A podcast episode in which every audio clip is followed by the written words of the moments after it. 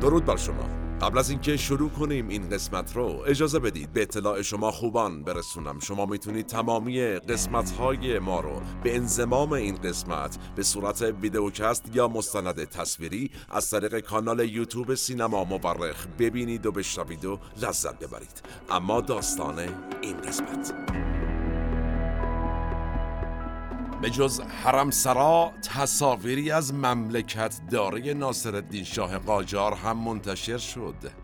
این تیتریه که رسانه ها برای انتشار یه سری از تصاویر ناصرالدین شاه قاجار هنگام انجام امور حکومتی نوشتند و چاپ کردند. ما در این عکس ها ناصرالدین شاه رو می‌بینیم که داره به امور مملکت داری می‌رسه. عکاس کی بوده؟ آقایی به نام آنتوان سفروگین اولین عکاس تاریخ ایران زمین و در واقع عکاس حکومتی تاریخ ایران. کسی که عکس های بسیاری نه تنها از ناصرالدین شاه قاجار بلکه از حرم سرای ناصری گرفته. عکس هایی که امروز شاید محیطی پر از لحو و لعب به ما نشون بده. محیطی که احتمالا توش همه چیز بر اساس مسائل جنسی میچرخه. از تیتری که رسانه ها برای عکس های اداری ناصر شاه استفاده کردند کاملا مشخصه که امروز و آن روز نگاه به حرمسرا چگونه بوده است. حرمسرا مفهومی است که عامه جامعه اون رو به عنوان مرکز فساد و فحشا در دوران قاجار مخصوصا می‌شناسند. از حرمسرای قاجار به عنوان مثال چگونه یاد شده؟ روایت های عجیب و باور نکردنی بسیاری از آن دوران وجود داره و نقل شده در واقع که انگار شاهان قاجار بیشتر پادشاه لشکر زنان خود بودند تا پادشاه ایران زمین و مردمان ایران زمین اما سال واقعیت حرمسرا چیست؟ تاریخچه حرمسرا چیست؟ اصلا حرمسرا از کجا سر و کلش در ایران و تاریخ ما پیدا شده و چه نقشی در ایران زمین داشته؟ از ابتدا نه فقط در قاجار در کل تاریخ ایران زمین. یا اجازه بدید سوال دیگری مطرح کنیم. چگونه می شود که با وجود اشخاص بزرگ و فهیمی مثل امیر کبیر قائم مقام فراهانی و دیگر سیاستمداران عاقل و اصلاحگر در تاریخ ما اگر حرم سرا صرفا لحو و لعب بوده چگونه می شود که با وجود این گونه افراد این بساط لحو و لعب جمع نشده؟ اینها سوالاتی است که در دقایقاتی و در این قسمت از مورخ به اونها پاسخ خواهیم داد و سوال اساسی اینه که تاریخ حرمسرا چیست؟ سلام من احمد آشمی هستم و این اپیزود 125 از پادکست مورخه که اسفند ماه 1402 منتشر میشه. ما در این قسمت سرکی کشیدیم در دل حرم سراهای شاهان شرقی در تاریخ. منابع ما در این قسمت. اول کتاب جامعه شناسی تاریخی مکان اثر شروین وکیلی. دوم مقاله کارکرد سیاسی اجتماعی حرمسرا در عصر قاجار نوشته حمید حاجیانپور و معصومه دهقان و سوم کتاب سیاست ایران شهری اثر شروین وکیلی. در نهایت به اعتقاد اغلب مورخین تاریخ بیش از آن که علم باشه یک هنره. هنره کنار هم گذاشتن شواهد. ما در پادکست مورخ هر بار یکی از پازل های تاریخ رو کنار هم می‌ذاریم. نظر فراموش نشه و نوش گوش هاتون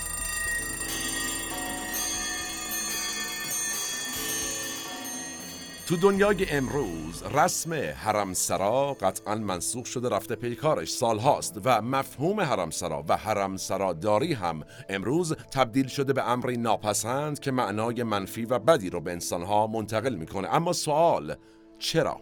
در واقع سوال اینه که مگه تو اذهان عمومی حرمسرا چه معنا و مفهومی داره که بد قلم داد میشه؟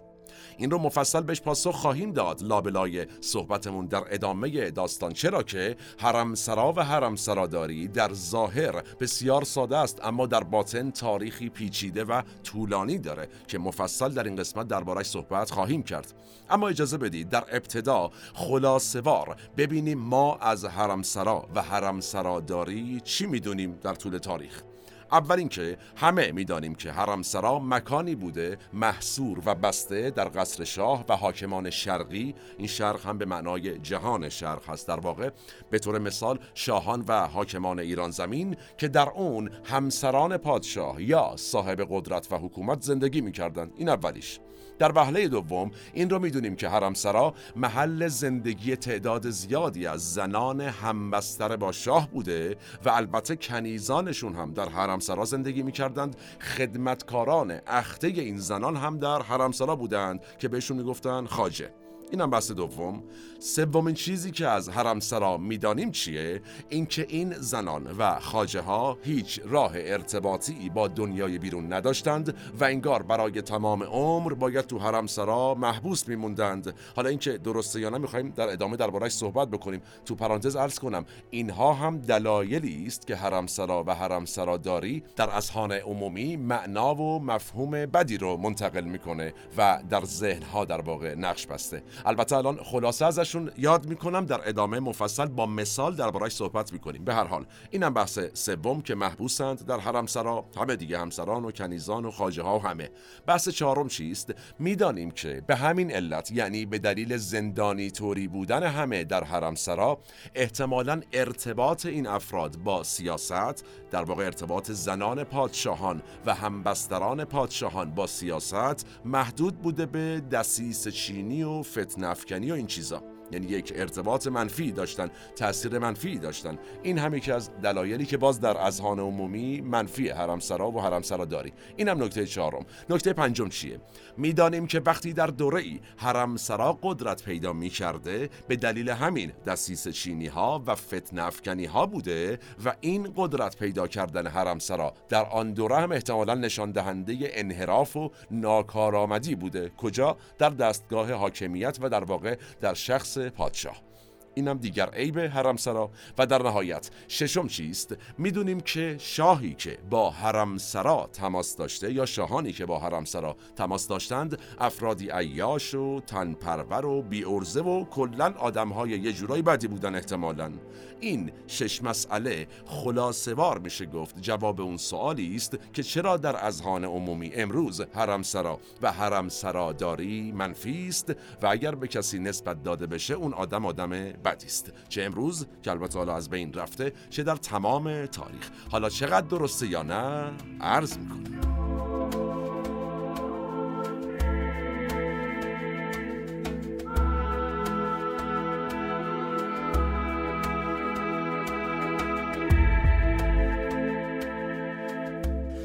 خب اجازه بدید یک سوال مطرح کنیم. این شش موردی که عرض کردم از چیزهایی که به نظر می‌رسه می‌دانیم از حرمسرا و حرمسراداری چقدر با واقعیت حرمسرا تطابق داره در تاریخ؟ اگر بخوایم با فکت صحبت کنیم ما برای پاسخ به این سوال اول اجازه بدید نظر شما رو به این مسئله جلب کنم که احتمالا ما امروزه حرمسرا رو با قاجار بیشتر می‌شناسیم در تاریخ. یعنی هر وقت اسم حرمسرا میاد قطعا بسیاری از مخاطبان یاد ناصرالدین شاه قاجار میفتن و احتمالا اون سرسره و و بعدم دیگه نهایتا فتلی شاه و تمام انگار در قاجار خلاصه شده. این در صورتی است که تاریخچه حرمسرا بسیار طولانیه. به خیلی قبل تر از دوران قاجار برمیگرده. حتی اگر نازک شیم روی تاریخ حرمسرا می‌بینیم که از زمان هخامنشیان این مسئله وجود داشته تا زمان قاجار. و به صورت پیوسته هم وجود داشته غیر از یه دوران کوتاهی. یعنی یک مقاطعی وجود نداشته در تاریخ ما ولی اغلب بوده.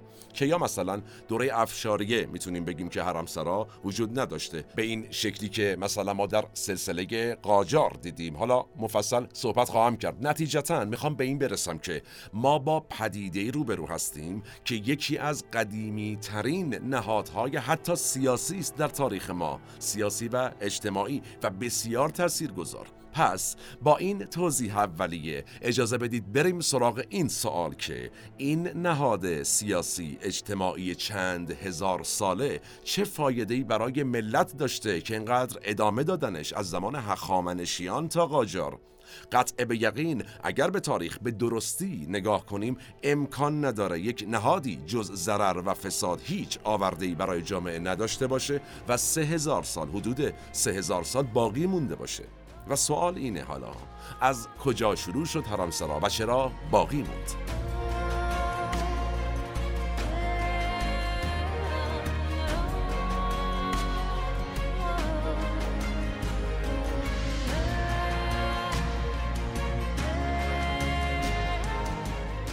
قبل از ادامه بحث اجازه بدید به این سوال هم پاسخ بدیم که اصلا اسم حرم سرا از کجا میاد؟ یعنی چرا به اون مکانی که زنان پادشاهان و همبسترانش زندگی می‌کردند میگن حرم سرا جالبه واژه حرم سرا اساسا یک نام جدیده. یعنی چی؟ یعنی با بررسی منابع تاریخی می‌بینیم که این نهاد در دربار ایران زمین مخصوصا همیشه وجود داشته و اسمش حرم سرا نبوده. در واقع کلمه حرم همواره بوده در فرهنگ ما هم بوده در تاریخ ما بوده ولی مفهوم دینی داشته. اگر هم توی سری از موارد نادر این کلمه حرم به شکل استعاری در معنای حرم سرا که در ذهن ماست به کار رفته قطعا استثناء و نادر بوده. مثالش هم بزنیم. حضرت حافظ میفرماید که ساکنان حرم ستر و افاف ملکوت با من راهنشین باده مستانه زدند. این یکی از همون موارد استثناست که خدمتتون عرض کردم. و سوال در تاریخ ایران به حرم سرا چی می‌گفتن اگر کلمش این نبوده. وقتی به قدیم نگاه بکنیم در زبان پارسی از دیرباز واژه شبستان یا مشکوی به جای کلمه حرم سرا به کار رفته و استفاده می شده در واقع اسم اصیل و درستش شبستانه.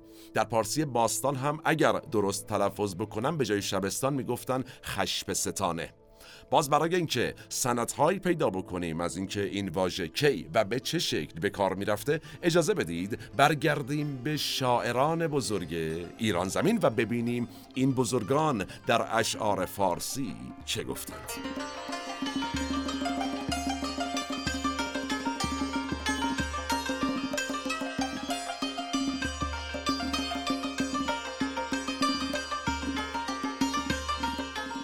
آیی شبستان و مشکوی من ببینی تو باشی جهانجوی من. این سروده حکیم توس حضرت فردوسی بزرگ بود در بخش اسکندرنامه شاهنامه. دوباره از قول حضرت فردوسی در شاهنامه او میشنویم که زحاک پس از غلبه بر جمشید میگه که برون آورید از شبستان اوی بوتان سیه موی و خورشید روی. و باز اشاره به شبستان حاکمی است که بر او غلبه کرده. این معنا تا قرنها بعد این معنای شبستان تا قرنها بعد هم به همین شکل بوده و استفاده شده. چرا عرض می‌کنم؟ مثال بزنیم از فرمایشات حضرت مولانا که گفتند ای سرو گلستان را وی ماه شبستان را این ماه پرستان را مازار مخص بمشب که باز بعد از قرنها اشاره به شبستان داره حضرت مولانا. و چون فرصت حالا زیاد نیست صرفا اشاره بکنم. ما در اشعار بزرگانی مثل نظامی گنجوی وحشی بافقی حضرت حافظ فروغی بسنامی و بسیار شعرای دیگر می‌بینیم که از شبستان به این شکل نام می‌برند. اینها هم مثالی بود از ادبیات کهن ایران زمین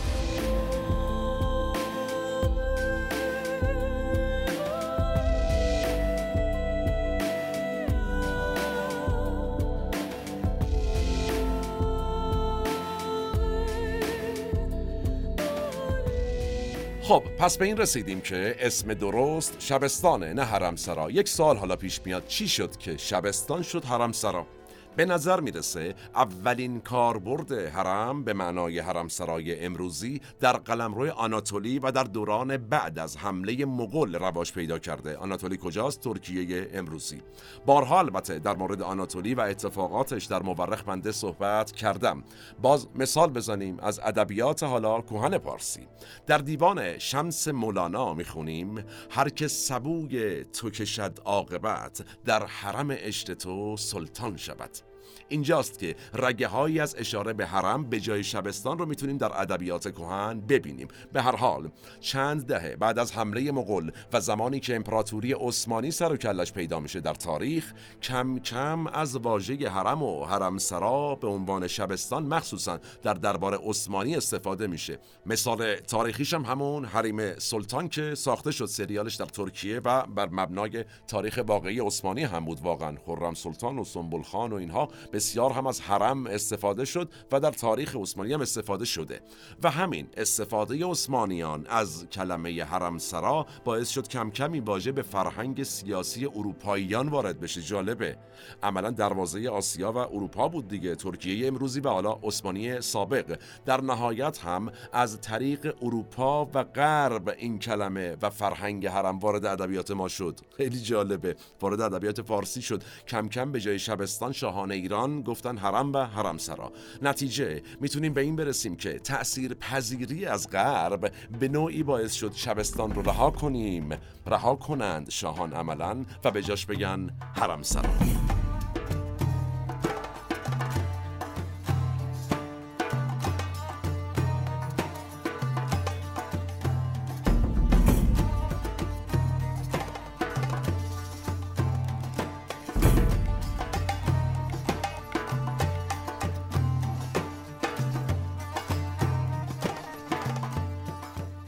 اما غرب و اروپایی ها فقط در تغییر اسم و عنوان حرمسرا نقش نداشتن بلکه در تغییر معنا و مفهوم حرمسرا هم نقش داشتن. یعنی چی؟ تصویر امروزی حرمسرا که جایی است که پر از مسائل جنسی و شهوت انگیزه یعنی بر پایه این مسائل اصلا استواره قدمت کهنی در فرهنگ غربی داره.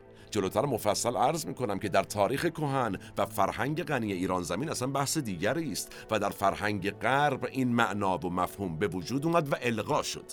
ویژگی هایی که امروز برای حرمسرا قائل میشن که در ذهن اغلب مردم هم نقش بسته که حرمسرا این است و این است و کثیف است و اینها عینا در منابع غربی یافت میشه در تاریخ. مثال بزنیم. استرابو تاریخ نویس یونانی برای اشراف ماد حداقل پنج زن گزارش کرده در نوشتهاش. یا آتناوس که حضور خاجه ها برای مراقبت از زنان حرم رو گزارش کرده در نوشتهاش. همین آتناوس تاکید زیادی می‌کنه رو مسائل جنسی در حرمسرای شرق. اما همین منابع که اول حرمسرا رو جایی تعریف می‌کنن که زنان متعدد شاه توش اسیرن و فقط هم کارشون اینه که خدمات جنسی ارائه کنن به شاه کمی که تو همینا دقیق و نازک بشیم می‌بینیم که اه داستان متفاوت انگار. تو همین منابع یونانی به طور مثال استرابو و امثال اینها بارها ذکر شده که زنان ایرانی نقش روشن و بسیار چشمگیری در دستگاه سیاست هخامنشیان داشتند. یا این مسئله رو باش برخورد می‌کنیم تو همین نوشته های استرابو که حضور و نمایان شدن زنان ایرانی در انظار عمومی و مشارکت پویای آنها در فعالیت های گروهی و ورزش های گروهی مثل سوارکاری، تیراندازی، چوگان و امثال هم بسیار تاثیرگذار و جدی بوده در فضای اجتماعی و سیاسی هخامنشیان و بعد از اونها حتی. در واقع زمانی که به این دوگانگی برمیخوریم در منابع تاریخی در یک منبع یکسان در واقع. دوگانگی یعنی چی؟ تو یک منبع. از یه طرف میگه حرمسرا در شرق مشخصا در ایران زمین کاری به عثمانی نداریم فعلا. محلی است صرفا برای هوا و هوس و مسائل جنسی. از اون وقت تو همون منبع می‌بینیم که زنان این تاثیر چشمگیری داشتن به لحاظ سیاسی اجتماعی فرهنگی و هزار یک چیز دیگر در ادامه مفصل خواهم گفت. اینجاست که وقتی این دوگانگی رو می‌بینیم من و شما که تاریخ دوست هستیم باید نازکشیم روی بحث و با فکت واقعیت ها رو پیدا کنیم و بپذیریم. البته که در نهایت قضاوتش با شماست.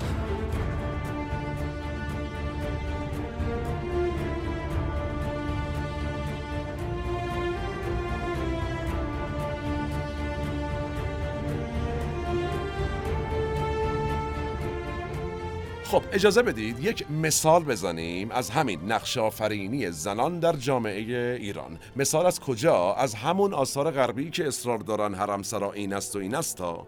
کافیه بریم سراغ اولین اثر ادبی بازمانده از آتن باستان. درباره چی صحبت می‌کنیم؟ تراژدی پارسیان اثر آیس خلوص. این تراژدی نشون دهنده نقش پررنگ سیاسی آتوسا دختر کوروش کبیر در امور کشورداری ایران زمین بوده اون زمان. با این حال و با وجود این واقعیت ها در کتب غربی کتب تاریخی غربی باز می‌بینیم که اصرار در متون غربی و در واقع متون تاریخی غربی اینه که حرمسرا بد است و شاهان صرفا دنبال مسائل جنسی بودند در حرمسراها. بسیار تلاش دارن نقش آفرینی زنان را روش سرپوش بذارن در تاریخ ایران زمین. همین زمانی که بریم جلوتر و به عصر معاصر برسیم که دیگه گزارش سفرنامه نویسان اروپایی هم بهش اضافه میشه. به اینها هم برمیخوریم که دیگه قابل استناد اینها. عمومشون عموم این سفرنامه هایی که اروپایی ها اومدن دیدن و نوشتن وقتی می‌رسن به توصیف حرمسرا صرفا می‌بینیم که از ویژگی منفیش صحبت می‌کنن فقط. یا حتی تو یک سری از این متون دیگه از واقعیت هم خارج میشن. کمی تخیلات نویسنده هم میاد به اون سویه های شهبانی و تعارفی که از حرمسرا پیدا کرده. قاطی میشه اینها و عملا یک چیز مضحک و کمدی میشه در تاریخ. چرا این رو میگم؟ با مثال و دلیل عرض می‌کنم.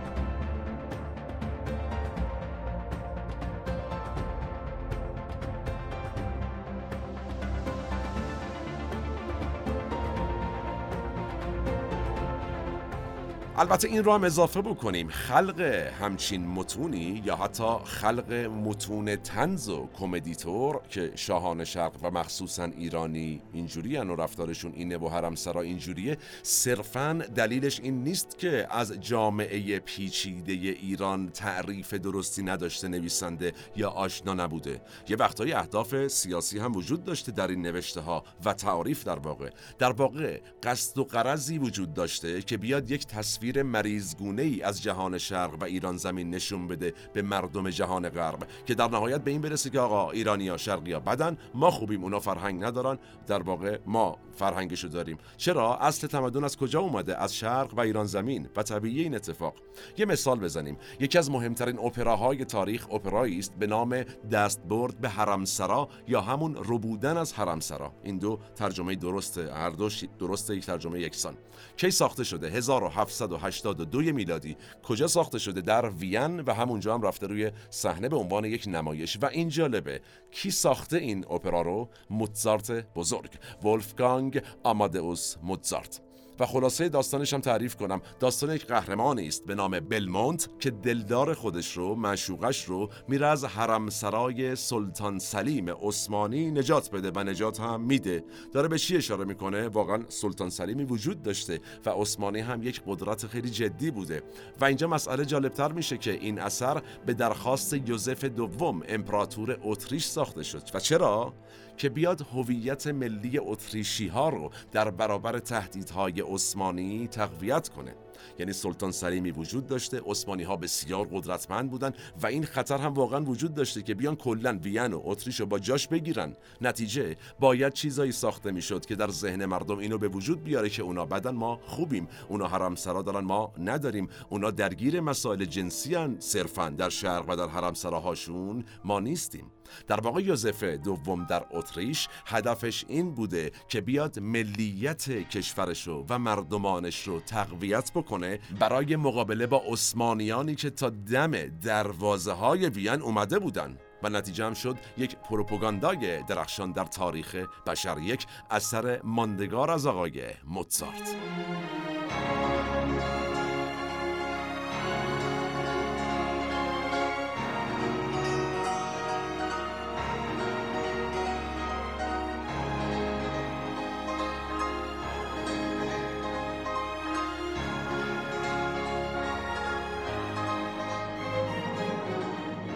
اوضاع از این هم وخیمتر میشه. زمانی که مترجمان و نویسندگان اروپایی می اومدن یک آثاری رو از شرق ترجمه می‌کردن برای مردمان غرب هر چی دلشون می‌خواسته اضافه می‌کردن به اون اثر. یعنی یه وقتی از یک پادشاهی میاد به موزارت میگه یه اپرا بساز که ما رو خوب جلوه بده بقیه رو بعد اینو می‌تونیم بفهمیم. اما وقتی یک نفر میاد هزار و یک شب معروف پارسی رو ادبیات غنی پارسی رو در 1885 میلادی ترجمه می‌کنه و منتشر می‌کنه و یک بخشی اصلا به این هزار و یک شب اضافه می‌کنه. شما در نظر بگیرید. هزار یک شب ده جلد بوده. میان اینو ترجمه می‌کنن. یه بخش چهارده هزار کلمه ای به هزار یک شب اضافه می‌کنن در ترجمه ای که در اروپا انجام میشه. و این بخش چهارده هزار کلمه ای چی می‌گفته؟ کلا می‌گفته که آقا هم جنسگرا هستند در شرق بچه بازند حرم سرا دارند خلیفه این است و نمی‌دونم پادشاه این است و آن است. هیچ اثری از این چهارده هزار کلمه در هزار یک شب واقعی وجود نداره. چرا اینا رو مثال زدم؟ که باز روی این سهه بذارم که تمام دلایل خلق این آثار عدم آشنایی با جامعه به طور مثال ایران زمین نیست. رگه از سیاست و اهداف دیگر هم توش پیداست.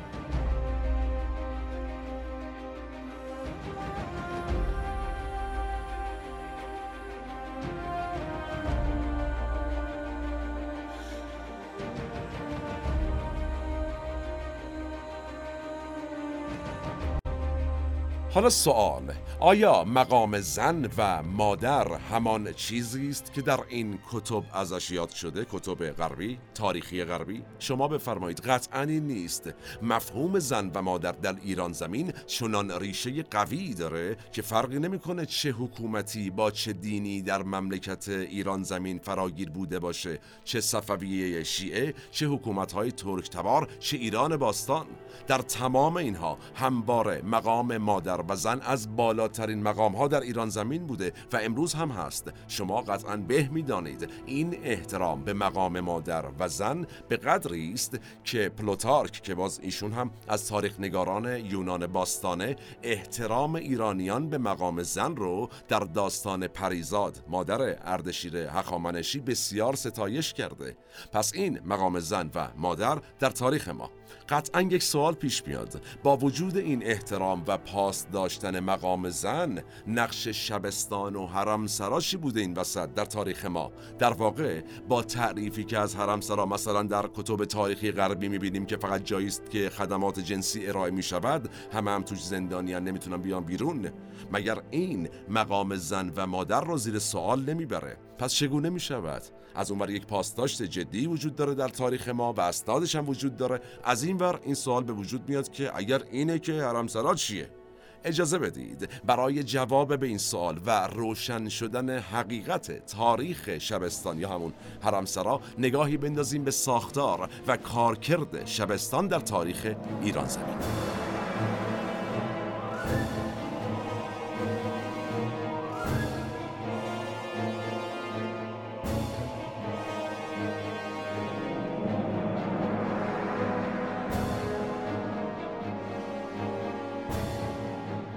اسناد تاریخی در واقع به ما این رو میگن که شبستان ادامه مستقیم نهاد خانواده است که در یک بستر سیاسی تبدیل شده به یک نهاد جدید. یعنی یک خانواده بزرگتر به نوعی. اجازه بدید کامل توضیح بدم. الان مطمئنا شاعبه های ایجاد میشه. اینی که عرض کردم واقعیت شبستانه که با اون برداشتی که از حرم سرا میشه کاملا حالا می‌بینیم که متفاوته. در واقع تعریف از حرم سرا که فقط خدمات جنسی است کجا؟ نهاد خانواده که در یک بستر سیاسی میشه یک نهاد جدید و اسمشو می‌ذاریم شبستان. یا همون به قولی حرم سرا کجا؟ دو تعریف کاملا جداست. اجازه بدید به این شکل تعریفش کنم که شبستان نه تنها محوریتش بر اساس هماغوشی و ارزای تخیلات جنسی و تجاوز به زنان و چنین تصاویر دردآوری نبوده بلکه اصل ماجرای شبستان در تاریخ ما نهادی بوده پر از فواید سیاسی، اجتماعی، اقتصادی و هنری. چرا این رو میگم؟ دونه دونه با فکت و دلیل عرض می‌کنم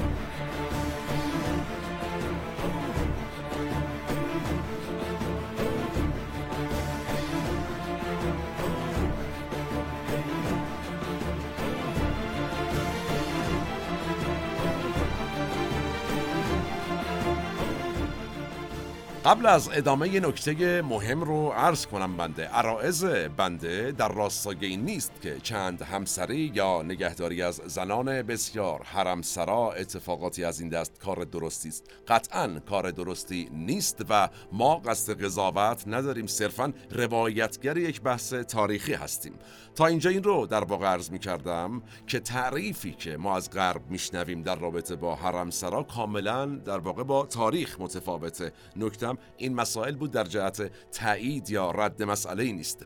به هر حال اجازه بدید تاریخ رجوع کنیم و منابعمون. برخی از منابع و حتی دانشنامه های فارسی به اشتباه مبدع شبستان رو به آشوریان نسبت دادن. در صورتی که حرمسرای آشوری بیشتر ویژگی های حرمسرا رو داره واقعا تا شبستان. یعنی چی؟ طبق این منابع در زمان آشوریان زنان شاه آشور در یک فضای مجزا زندگی می‌کردند. توسط خاجه ها ازشون نگهداری می شده یه جورایی نگهبانی حتی داده می شده که ارتباطشون با مردان دیگر بسیار محدود باشه. اینجا این رو می‌خوام عرض بکنم که این کاملا اشتباهه.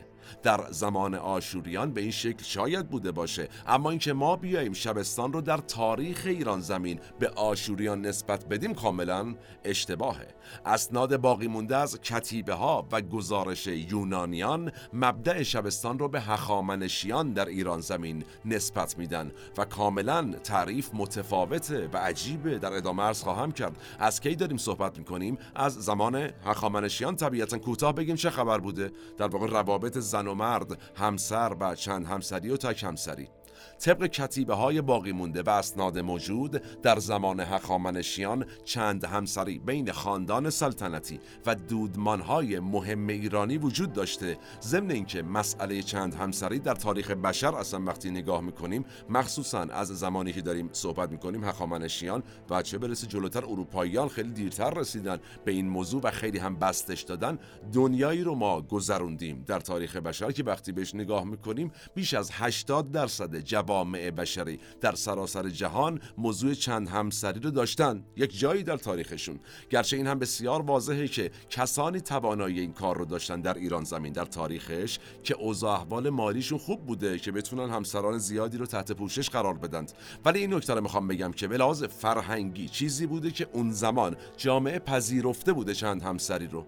حالا این نکته ای هست. قرار نبوده هر کی چند همسر داره اون زمان الزاما شبستان داشته باشه. حالا یا حرمسرایی که امروز بیشتر ازش نام برده میشه. در واقع در صورتی شبستان به وجود می اومده که یک نقش سیاسی و اجتماعی براش تعریف شده باشه. این نکته مهمیه. زمانی که به اسناد باقی مونده در تاریخ نگاه بکنیم به این می‌رسیم که کارکرد سیاسی چند همسری یعنی تبدیل شدن این چند همسری به شبستان برای یک آدم به چه معنا بوده؟ به این معنا که می‌خواد نهاد خانوادش رو بزرگ کنه قدرت بگیره کم کم تبدیل بشه به یک نهاد سیاسی و در ادامه مثلا بیاد منصب سیاسی پیدا بکنه. حتی شاید به پادشاهی دست پیدا بکنه. و این مسئله در ایران زمین از عصر هخامنشیان وجود داشته تا پایان دودمان قاجار. این تفاوت شبستان و چند همسری معمولی. در واقع کسی که شبستان داشته هدف دیگری غیر از چند همسری رو هم داشته.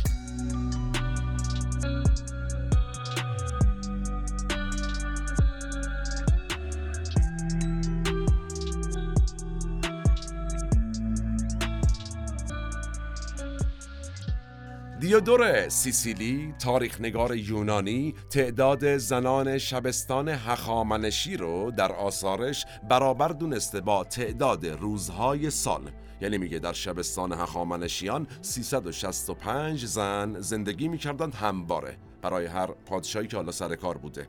حضرت فردوسی هم در آثار خودش به عنوان مثال تعداد زنان بهرام گور رو 930 زن عنوان می‌کنه. یه جایی در اشعارش میفرماید حضرت فردوسی که شبستان مرو را فزون از صد است شهنشه از این باره باشد به دست. کنون 930 تن از دختران همه بر سران افسران گران. شمرده است خادم به مشکوی شاه که از ایشان کسی نیست بی دستگاه. یه نتیجه بگیرم از بحثی که تا الان خدمت شما عرض کردم.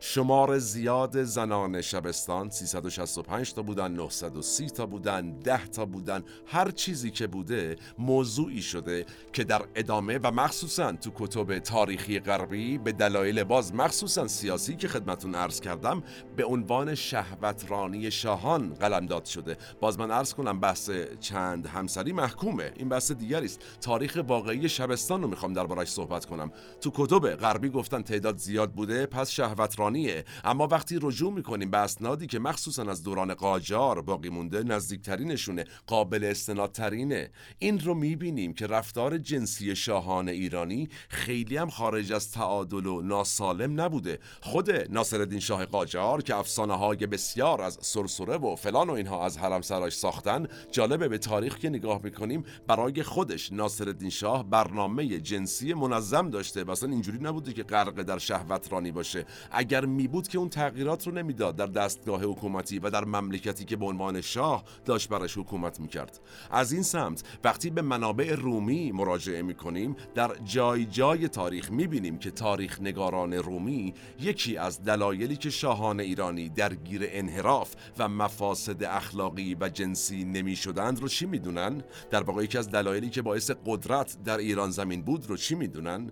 اینکه شاهان درگیر مسائل جنسی و انحرافات جنسی نمی شدن و دلیلش هم همین شبستان عنوان می‌کنن. تاریخ نگاران رومی ضمن اینکه به این هم توجه کنیم خود روم در تاریخش بارها گرفتار همچین مزلاتی بوده. یه مثال بزنیم مثال مهمش تیبریوس امپراتور روم که در تاریخ می‌خونیم. ایشون به جای حکمرانی عین جمله‌ای که دربارش نوشته شده توسط تاریخ نگاران رومی. ایشون به جای حکمرانی بر درباری عظیم و قدرتمند بر دسته ای از نوجوانان بدکاره حکومت می‌کرد آقای آمیانوس مارسلیوس مورخ رومی این وضعیت آقای تیبریوس رو با جزئیات روایت کرده در آثارش و در ادامه هم اعتراف کرده همین آقای مورخ در واقع رومی که مردان پارسی به دلیل وجود شبستان است که از بلای بچه بازی و هماغوشی با پسر بچه ها و زنان بدکار مسون مانده اند.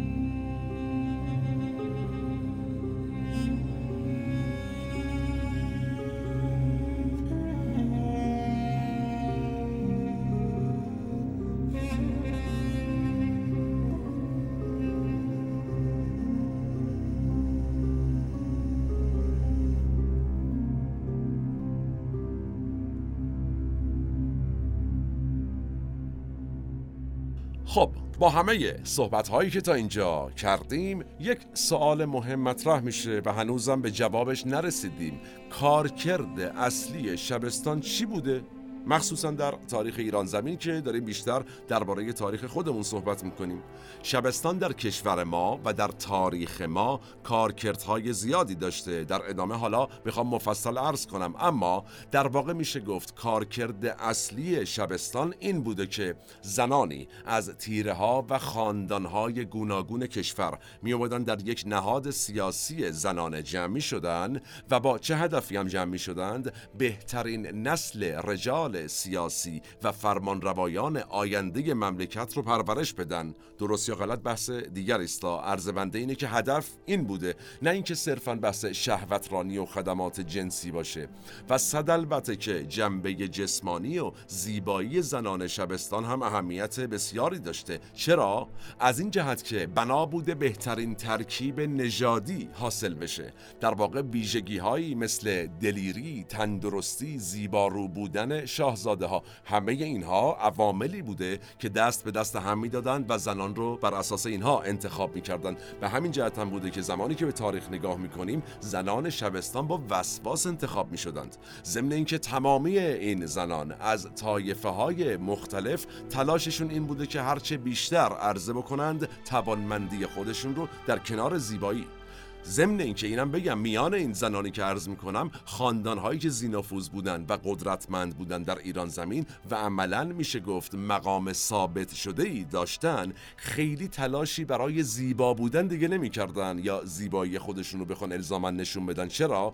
همون تیره و نژاد و تباری که داشتن براشون کافی بوده. عملا نیازی نبوده که الزاما زیبا باشند که بیان توی شبستان. نتیجه این تصاویری که مثلا از زنان چاق ناصرالدین شاه ما می‌بینیم ثبت شده. دلیلش اینه که الزام نداشته زیبا باشن. احتمالا از طایفه مهمی بودن. بنده در قسمت های پیشین در قسمت های مختلفی مثل قسمت ناصرالدین شاه قاجار مثال زدم که بین خاندان های قدرتمند مملکت همیشه دعوا این بوده که به چه صورت یکی از دختران اون خاندان به عقد پادشاه در بیاد که پادشاه بعدی از اون خاندان باشه و حالا قدرت در اون خاندان بیشتر بشه.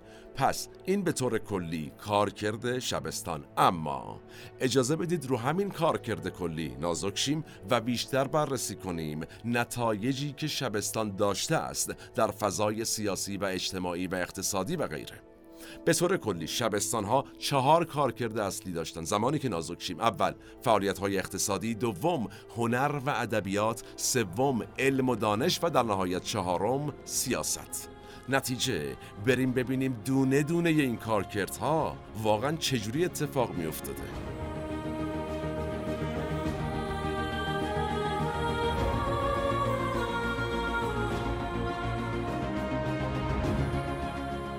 اول با کارکرد و تاثیرات اقتصادی شبستان شروع کنیم. این کارکرد اقتصادی دقیقا می‌تونه دلیلی باشه که ما بیشتر متوجه این داستان بشیم که چرا غرب و تاریخ غرب مثالا تاریخدانان رومی و یونانی و مثال اون پادشاه اتریش علاقه مند بودن که بیان بگن شرقه ها بدن ما خوبیم یا اونها درگیر لحب و لعب و شهوت رانیان در حرم سرا و ما همچین چیزی رو نداریم. این یک مثال. عرض می کنم عمر مالکیت زنان در اروپا در تاریخ کل اروپا و کشورهای غربی نهایتا به چند قرن بیشتر نمی‌رسه. در ایران زمین اسناد مطمئن و قابل استناد وجود دارد که حق دارایی برای زنان ایران زمین از زمان باستان وجود داشته. یکی از این اسناد که به راحتی هم قابل در واقع استلامه کتیبه های تخت جمشیده یا از طرف دیگه زنان با حضور در شبستان از امکانات رفاهی و مالی خوب برخوردار می شدن مثال بزنیم. الواحی در تخت جمشید یافت شده که زنی بوده است با نام ارتبامه. که تاریخدانها احتمال میدن مادر یا همسر داریوش بزرگ بوده ایشون. و ایشون سومین رده دریافت حقوق رو داشته. در کل دربار هخامنشیان خیلی حرفه. یعنی در ایران باستان انقدر به مقام زن و مادر به خصوص مادر توجه می شده که سومین حقوق دربار رو یک خانوم می گرفته یک مادر می گرفته در نتیجه قطب اقتصادی و ثروت زنانه رو ما باید شبستان بدونیم اون زمان. چرا که ثروت هنگفتی به هر دلیلی به شبستان عملا تزریق می شده و در دست بانوان ساکن در شبستان ها بوده حالا این ثروت انگفت کجا می رفته؟ سرمایه گذاری های کلان می‌کردن. در شرخه های تولید مخصوصا این آگاهی رو ببینیم. در حوزه زمینداری در حوزه صنعتگری در ایران سرمایه گذاری می شده همش توسط زنان شبستان. باز عرض می‌کنم آگاهی رو ببینیم. تمام عرایز بنده بر اساس اسناد موجوده از هخامنشیان و الواحشون تا قاجار که دیگه نوشته است و در دسترسه. یکی از مهمترین خروجی های اقتصادی شبستان فعالیت های عمرانی عامل منفعه بوده. در تمام تمام تاریخ ایران زمین. در دوران اسلامی ایران این فعالیت ها دیگه به اوجش می‌رسه. مثال بزنیم. یکی از معروف ترین زنان درباری حاضر در شبستان که خیلی کار خیریه و عامل منفعی کرده خانومی بوده به نام خیزران. کی بوده این خانم خیزران؟ مادر هارون و رشید که یه سری از منابع تأسیس شهر تبریز و در 170 هجری سال 170 هجری خورشیدی به ایشون نسبت دادن. یا بیایم دوران قاجار این موضوع باز تکرار میشه. خازن و دوله زن فتلی شاه ایشون. با ثروت شخصی خودش اون زمان امامزاده داوود رو می‌سازه. یا مهد اولیا که اصلا بی‌نظیر بوده ایشون. کی بوده مهد اولیا؟ مادر ناصرالدین شاه قاجار. بناهای متعددی مثل مسجد کاروانسرا مدرسه باغ ایشون احداث می‌کنه عامل منفعه.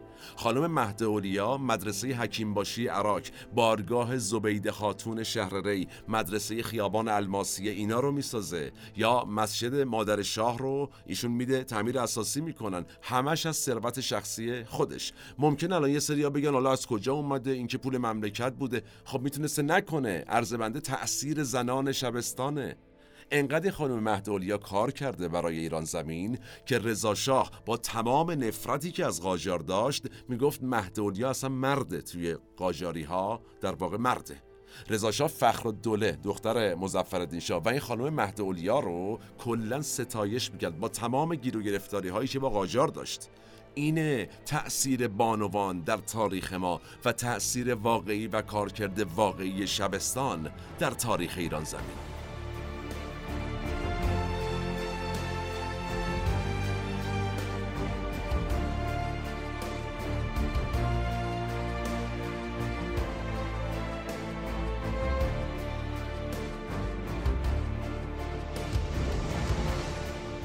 این از اقتصاد. بریم سراغ کارکرد بعدی شبستان. چی بود دومی؟ حوزه هنر و ادبیات. ببینیم چه تاثیراتی داشته. به طور کلی شبستان به مسابه یک آموزشگاه زنانه بوده.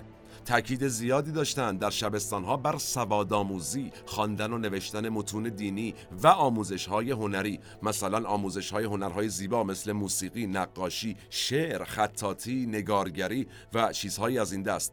برای بانوان شبستان این اتفاقات باید میافتاده. پس همینجا می‌تونیم نتیجه بگیریم که سطح علم و آگاهی چقدر بالا بوده که طرف می‌رفته کار آمول منفعه می‌کرده یعنی این آگاهی باید باشه. کسی که سواد نداشته باشه این کارا رو نمی‌کنه. سواد پیدا کرده مدرسه می‌سازه که مردم سواد پیدا بکنن. حالا برای اینکه بیشتر درک بکنیم وسعت آموزش در شبستان رو یه سر بزنیم به شبستان فتلی شاه قاجار. هشت نفر از زنان این شبستان تابوس خانوم دلشاد یا آقا باجی یا نه تا از دختران شاه مثل اسمت ام سلمه زیا السلطنه اینا علاوه بر اینکه شاعر بودند خوشنویس هم بودند و استاد خوشنویسی هم بودند مثال بزنیم باز هم. چهار تا از نوه های فتلی شاه قاجار یا شمار زیادی از اقوام زنهای در واقع فتلی شاه قاجار باز شاعر بودن. به طور کلی دودمان قاجار هفتاد و پنج شاعر زن پرورونده درون خودش که واقعا عدد کمی نیست. ما داریم از زمانی صحبت می‌کنیم که در سطح جهان وقتی بریم یه سرچی بکنیم بشمریم واقعا تعداد شعرای زن واقعا زیاد نیستن. خیلی نکته مهمیه. حالا معروفترین این شاعران دودمان قاجار همین تاووس خانومه. سوگلی فتلی شاه قاجار که هم در شاعری توانمند بوده هم در خوشنویسی. یکی از شعراش رو اجازه بدید بخونم. با مزه شعری است در وصف عشق خودش به فتلی شاه قاجار که البته الان هر عاشقی امروز می‌تونه خودش برداره استفاده بکنه برای معشوقش. تابوس خانم اون موقع سروده باد از سر کوی تو گذاشتن نتواند پیغام من دل شده را پس که رساند؟ باشد که دگر باره چو تاجم به سر بنشیند و در سایه خیشم بنشاند. تا کی به صبوری بفریبم دل خود را دیگر دل بیچاره صبوری نتواند. ای تاج سری صاحب اورنگ هم امشب تاج آید و جان را به قدومت بفشاند. عشق است و خیال تو که ما را به ضعیفی چون گرد به هر سوی و بر و کو بدواند.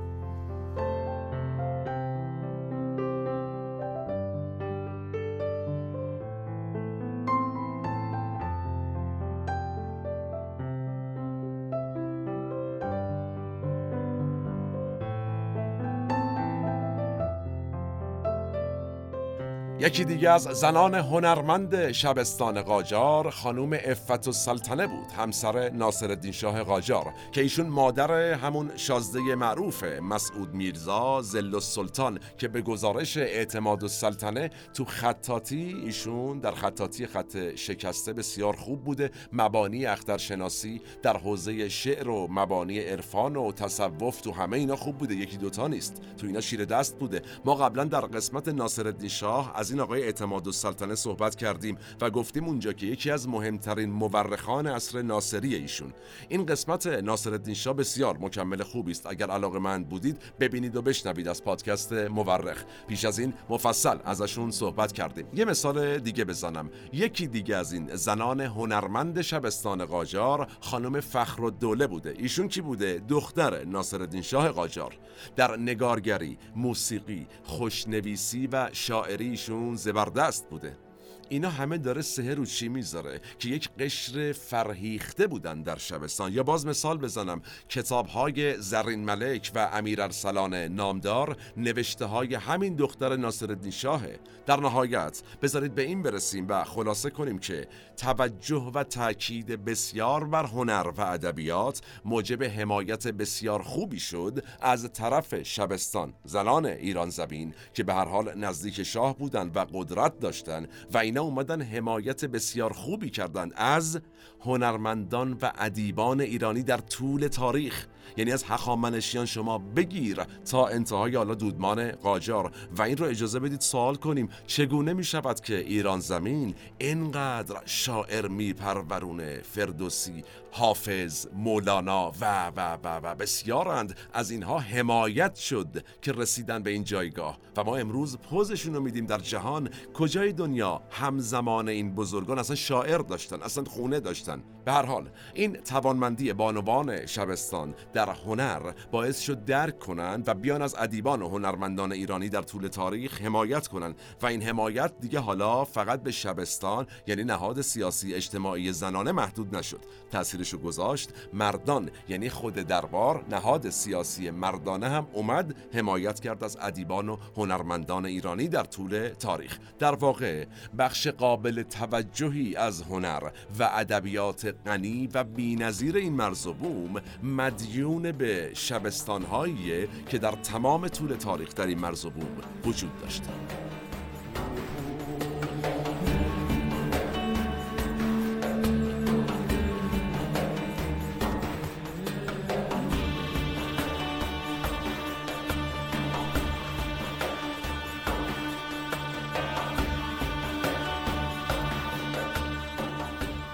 سومین کار کرد. یکی دیگه از مهمترین جنبه های شبستان علم و دانش بوده.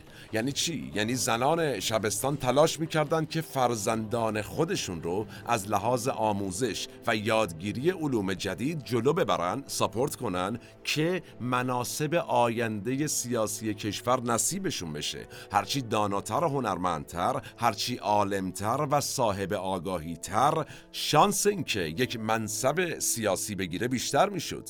این مورد حتی تو جایگاه مادر در شبستان هم نقش زیادی داشته. یعنی چی؟ یعنی زنانی که دانش برجسته هنر چشمگیر و فرزندان اصیل و تندرست داشتن شانس بیشتری داشتن که بیان مقامات ارشد تو خود شبستان و عملا در دستگاه حاکمیت زنانه به دست بیارن. و طبیعتا هم تاثیر زیادی در مقام آینده فرزندشون میذاشته. یعنی همین رقابت باعث افزایش علم و هنر بین زنان می‌شده و بعد در واقع بچه هاشون و نتیجه در ایران نتیجه بهتری ایجاد می‌شده. رقابت می‌کردن فرزندشون بهتر شه. و خودشون هم جایگاهشون بهتر شه. پس کسی که بنا بود فردا روز در فلان منصب مثلا در ایران زمین گماشته شود که بر مردم حکومت کند آدم عالمتری می‌شد. و به همین جهت زنان شبستان در تاریخ هست که ثروت هنگفتی در حمایت از دانشمندان هزینه کردند. چرا این کارو کردند که بیان به فرزندان خودشون در وهله اول یاد بدن و عملا بعدش کل جامعه علمش میره بالا. و عملا ثروت هنگفتشون رو کجا خرج می‌کردن زنان شبستان؟ برای پرورش عالمان اندیشمندان عرفای بزرگ که بیان به فرزندان اینا در شبستان آموزش بدن و بعد به مردم. و همین مسئله باعث چی شد خیلی ساده است. آدمهای بزرگ پرورش پیدا کردند در تاریخ ایران زمین. مثال بزنیم ام مقتدر یکی از زنان نیرومند دربار عباسی انقدر در آموزش علم به فرزند خودش که اسمش چی بود؟ ابوالعباس ابن مقتدر. انقدر دقیق شده بود که این بچه درست آموزش ببینه که رفته بود تمام کتابهای ابن سولی از دانشمندان دربار که یک آموزگار بسیار بزرگی بوده طرف همه رو خونده بوده با این ابن سولی میشسته بحث علمی می‌کرده. به سادگی همین موضوع نشون میده که برخلاف کشورهای اروپایی در همون زمان زنان ایرانی از دیرباز نه تنها حق تحصیل داشتند بلکه دانشمند بودند و فرزانه هم.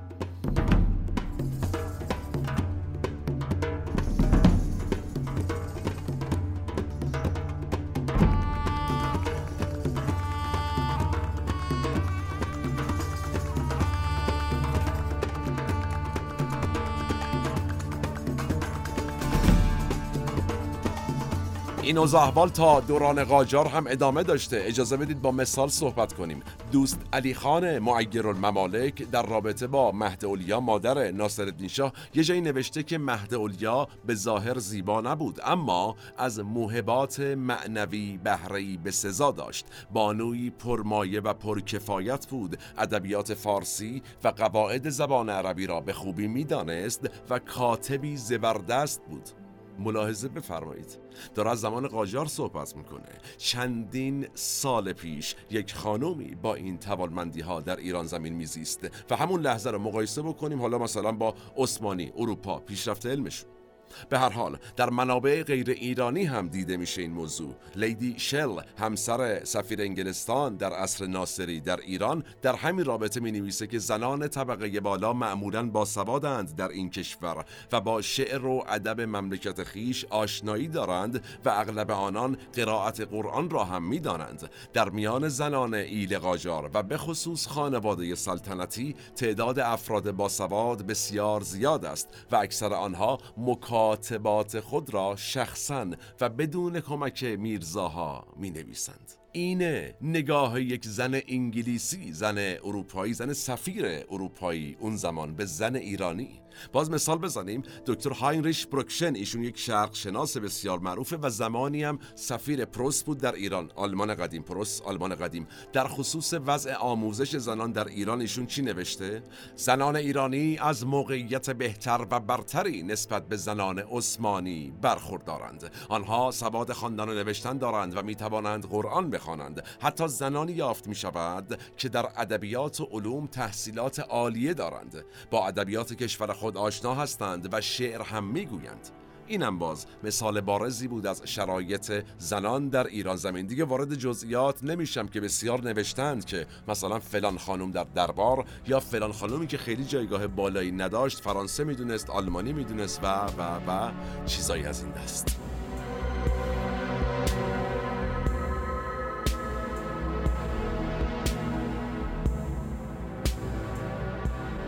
بریم. سراغ کارکرد چهارم شبستان یعنی کارکرد سیاسی. خود این کارکرد سیاسی شبستان رو میشه از دو نگاه بررسی کرد. اول ساختار سیاسی خود شبستان رو یعنی داخلیش رو بررسی کنیم. همونطور که در دربار به عنوان یک نهاد سیاسی مردانه اگر در نظرش بگیریم اون زمان یک مراتبی وجود داشته یعنی مقامات مختلف و جایگاه های مختلف سیاسی وجود داشته این شبستان هم به عنوان یک نهاد سیاسی زنانه برای خودش مقام و مرتبه داشته. و حالا چجوری بوده؟ بالا بالاترین مقام شبستان مادر شاه یا ملکه بوده ملکه مادر. بعد از ایشون سوگلی شاه بوده و بعد هم مادر ولیعهد بعد. یعنی اینا ترتیب جایگاه بوده. به همین جهت هم بوده که همیشه تو شبستان ها رقابت بوده برای مقام دوم و سوم یعنی سوگلی و مادر ولیعهد.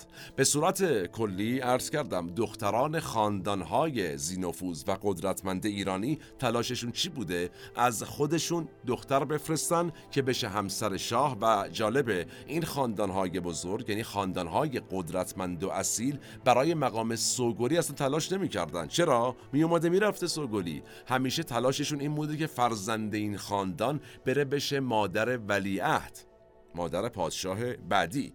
که چی بشه حالا؟ در حکومت بعدی مقام اول رو داشته باشه. همون دختر یعنی بشه ملکه مادر دیگه مادر پادشاه می شده عملا برای مقام سوگلی کسایی تلاش می‌کردن که جزو خاندانهای زینفوز و قدرتمند ایرانی نبودن. معمولا خانواده های رعیت ها بودن یا افراد فرودست جامعه بودن که به همون سوگلی هم راضی بودن. این از شرایط سیاسی درون شبستان.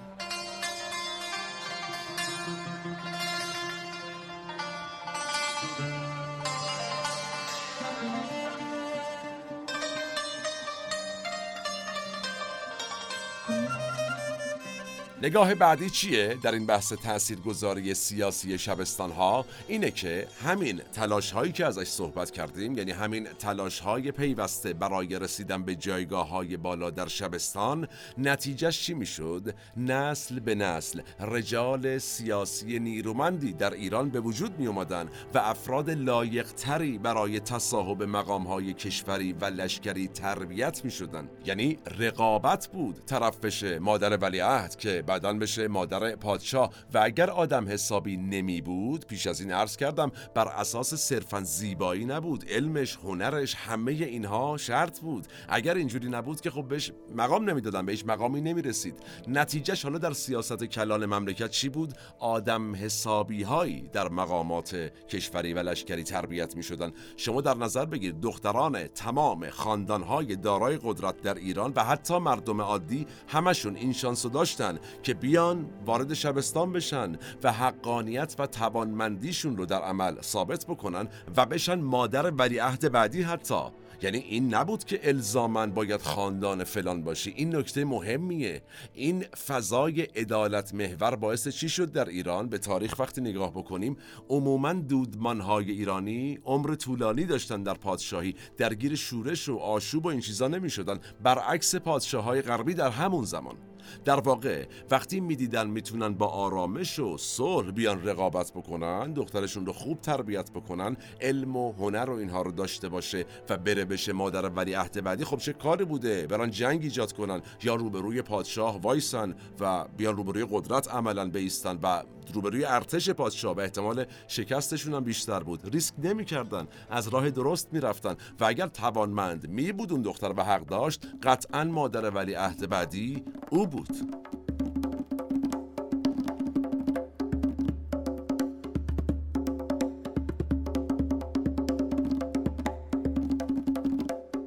حالا همین نکته که عرض کردم یعنی کارکرد سیاسی شبستان یکی دیگه از افسانه های جعلی درباره حرم سرا رو رد می‌کنه. چه افسانه ای اینکه زنان در فضایی محصورند یعنی زندانی شدن کاملا مجزان به دور از هر مرد دیگری نگهداری میشن و چیزهایی از این دست. مگه ممکنه اصلا زنی در عرصه سیاست و اقتصاد کلان کشور نقش مهمی ایفا بکنه مدرسه ساز باشه به عنوان مثال هنر یاد بگیره و هنر یاد بده یا علم و هر چیزی از این دست و از فضای جامعه دور باشه. حتی حضور پیوسته هنرمندان و ادیبان در شبستان که عموما هم مرد بودن بیانگر ارتباط با فضای بیرونه به صورت پیوسته این یک واقعیت تاریخیه. یا اسناد بسیاری هست که زنان شبستان آزادانه می‌رفتن این ور چه جاهای تفریحی چه جاهای زیارتی و عملا هر جایی که دلشون می‌خواسته. پس تمام اون خزعبلاتی که در یه سری از کتب غربی و در واقع تاریخی غربی می‌بینیم که ابتدای داستان هم مثال زدم کتب رومی یا یونانی به همین جهته که بگن ما خوبیم اونا بد در نهایت قضاوت با شما.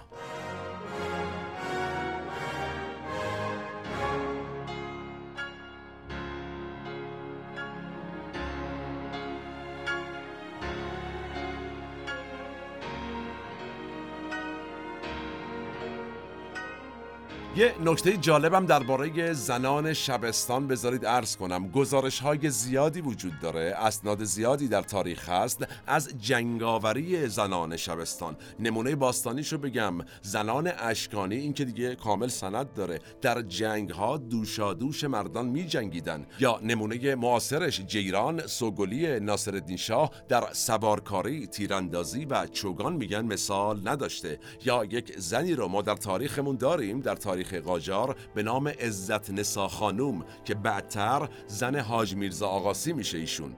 روایتی هست از این آدم که با فرماندهان سپاه مچ مینداخته. و تو پرانتز این رو عرض کنم مگه میشه طرف یک خانومی در شبستان زندانی باشه هیچ ارتباطی نداشته باشه بعد بیاد مچ بندازه؟ بعد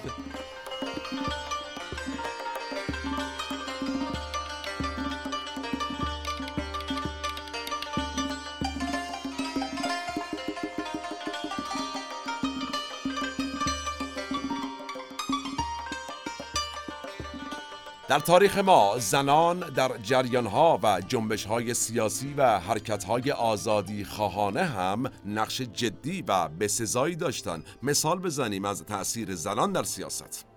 تو انقلاب مشروطه زنان شبستان تاثیرگذار و مهم بودن. شما ببینید تاثیرگذاری رو و جالبه زنان شبستان در مواجهه با مشروطیت دو نگاه داشتن دو جبهه داشتن. جبهه اول زنان موافق مشروطه بودن و جبهه دوم زنان مخالف مشروطه.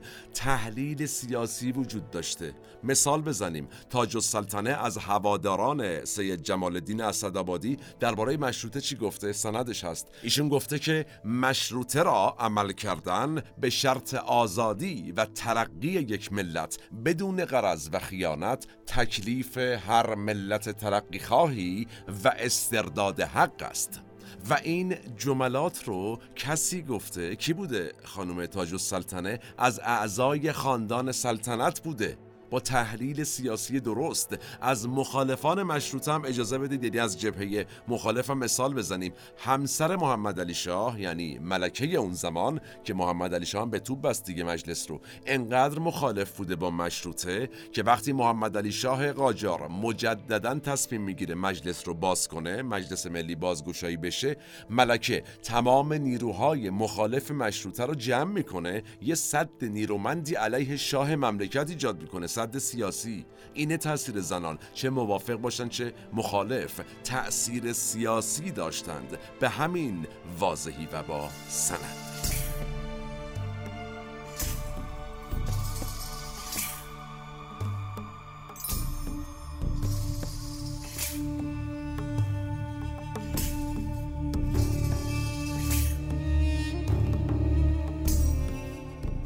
حالا یه سوالی ممکنه مطرح شه که مگه حتما باید شبستانی می بود که این تأثیرات باشه؟ اصلا بودنش خوب بوده یا خوب نبوده؟ ما که قضاوت نمی کنیم قضاوت با شما صرفا روایت می کنیم اما می‌تونیم بریم ببینیم که وقتی این نهاد بوده اوضاع چطور بوده؟ وقتی نبوده بره هایی که نبوده اوضاع مملکت چطور بوده در تاریخ؟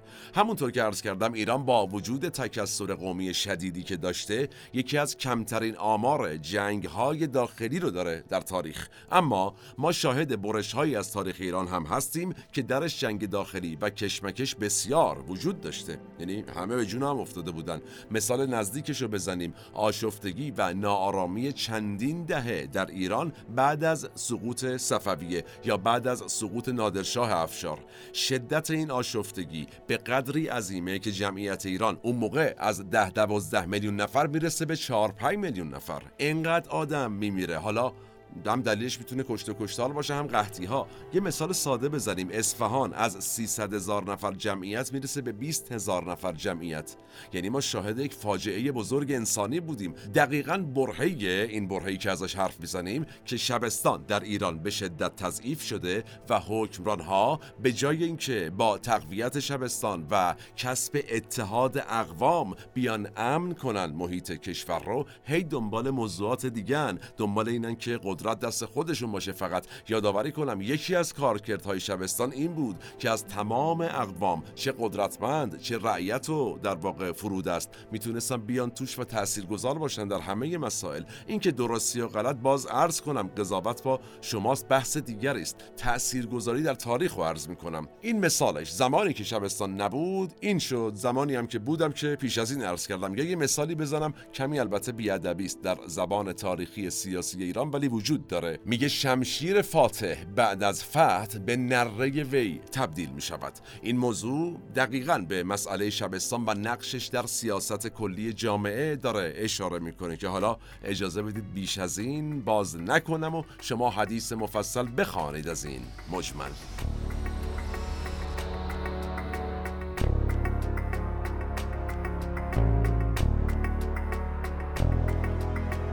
خب پس گفتیم بعد از سقوط صفویه داستان اینجوری شد. همه چی به هم ریخت و شبستانم تضعیف شده بود. در زمان قاجار وقتی میایم جلوتر آقا محمد خان قاجار میاد یه دوراندیشی می‌کنه و میگه آقا من دوباره می‌خوام بازیابی کنم نهاد سیاسی شبستان رو. اقداماتی که آقا محمد خان قاجار در این راستا انجام داد حالا چی بود؟ اول این بود که با توجه به اینکه خودش توانمندی بچه دار شدن رو نداشت اومد در قوم اشاق باش قاجار دنبال یه فرد مناسب گشت که جایگزین خودش بشه. کیو پیدا کرد؟ بابا خان. فردی دلی رو جنگاور که بعد از خاجه تاجدار به پادشاهی می‌رسه دیگه و به عنوان فتلی شاه قاجار تاجگذاری می‌کنه ایشون. و دیدیم در تاریخ چه کرد فتلی شاه قاجار. و همین فتلی شاه که تاجگذاری کرد در زمان سلطنتش عباس میرزا رو با قائم مقام فراهانی گذاشته بود که اوضاع مملکت رو رسیدگی کنن و در مقابل قوای روس عملا ایستاده زادگی می‌کردن. اینور فتلی شاه نهاد شبستان رو سریع بازسازی کرد. دوباره از تمام اقوام ایران زمین اومد یک شبستان ایجاد کرد و نتیجه چه شد؟ شورش ها کم کم تموم شد. بلبشوها جنگای داخلی از بین رفت. به هر جهت اون موقع فرهنگ ایران زمین به این شکل بوده و جواب می‌داده. ضمن اینکه بنده یک بار عرض کردم وصیتی که در واقع وصیت نامه آقا محمد خان قاجار رو به فتلی شاه قاجار که دقیقا میاد مشخص می‌کنه که شما با این ازدواج می‌کنی بعدش اون با اون اون یکی با این یکی و و و. و ببینیم تا زمانی که به این وصیت عمل شد هیچ جا اتفاقی نیفتاد. یعنی هیچ مسئله پیش نیومد در دودمان قاجار و روز به روزم قدرتمندتر می شدن قاجارها در ایران زمین و اوضاع احوال ایران هم داشت روز به روز بهتر می شد ولی اونجایی که بهش عمل نشد از بین رفت. پس آقا محمد خان قاجار اومد از نهاد سیاسی زنانه در کنار نهاد سیاسی مردانه کمک گرفت و ایران دچار آشوب و جنگ داخلی رو تبدیل کرد به ایرانی متحد.